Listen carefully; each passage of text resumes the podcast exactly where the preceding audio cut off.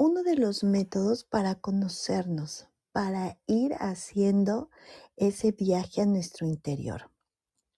Y vamos a utilizar el método FODA, pero yo lo llamo OFODA. Y les voy a explicar cuál es la visión con lo que lo vamos a hacer, porque es un poquito diferente. En em, su contexto natural, el FODA tiene dos variables, ¿no? Unas que son dos para las cosas internas y otras para las variables externas. Aquí no, aquí todo es interno. Entonces, el primero es fortalezas. En alguna sesión reciente escuché a alguien preguntar, ¿cómo sé cuáles son mis fortalezas? Y efectivamente, muchas veces no sabemos identificar en qué somos realmente buenos. ¿Cuáles son entonces esas fortalezas y cómo lo sé? ¿Cuáles son esas eh, habilidades natas que tienes? Que las haces sin pensarlo y que nadie te las enseñó, pero que las haces bien. ¿Qué te gusta hacer y que te sale bien también? Vayamos a las oportunidades. Aquellas habilidades que crees que podrías desarrollar y llegar a ser muy bueno, pero con alguna instrucción, coaching o guía. Aquellas o aquellas características de mi personalidad que me meten en problemas y que sé muy en lo profundo que tengo que dejar de hacerlas o bajarle siete rayitas a la intensidad de ese aspecto. Ojo, aquí no es lo que la sociedad cree que deberías de hacer o ser, sino lo que tú identificas o quieres desarrollar, pero crees o has comprobado que no tienes y que realmente necesitas ayuda para poder desarrollarlo. Debilidades.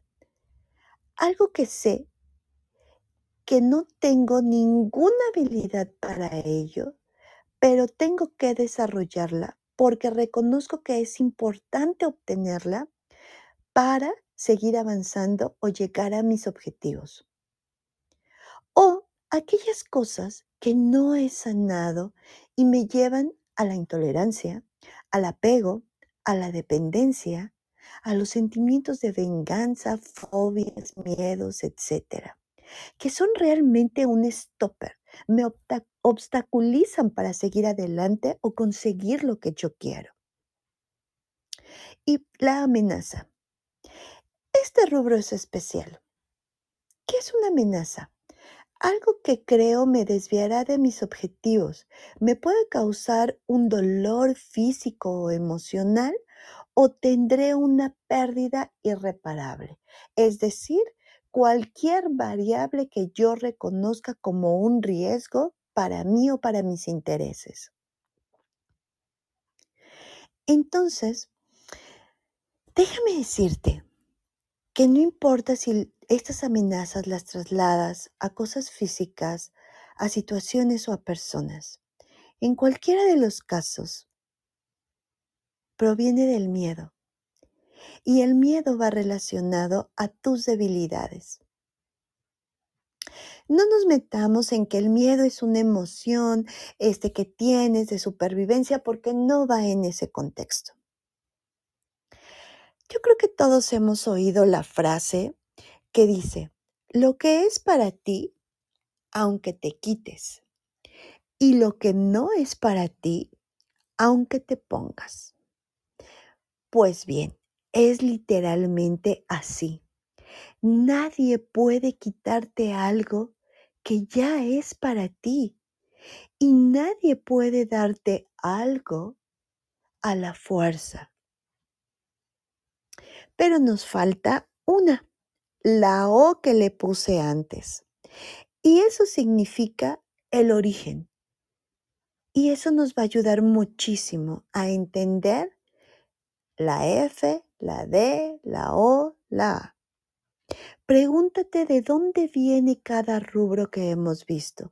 ¿De dónde viene mi fortaleza? ¿Qué origina esa oportunidad? ¿En dónde o por qué se originó esa debilidad? Y las amenazas. ¿Por qué creo que lo es? ¿A qué le tengo miedo? ¿A perder algo? ¿A experimentar algo? Y al final pregúntate, ¿en realidad eso existe o solo lo estoy creando en mi cabeza? Muchas gracias por estar. Si tienes algún comentario, alguna duda, alguna retroalimentación por Back Channel o en mi Instagram, Selene El Moral. Esta sala fue parte de los Clubcaster, uno de una idea original de Pepe Torre, o RTBR Room to Be Recorder. Nos vemos. Luz a tu vida y atrévete a ser tú.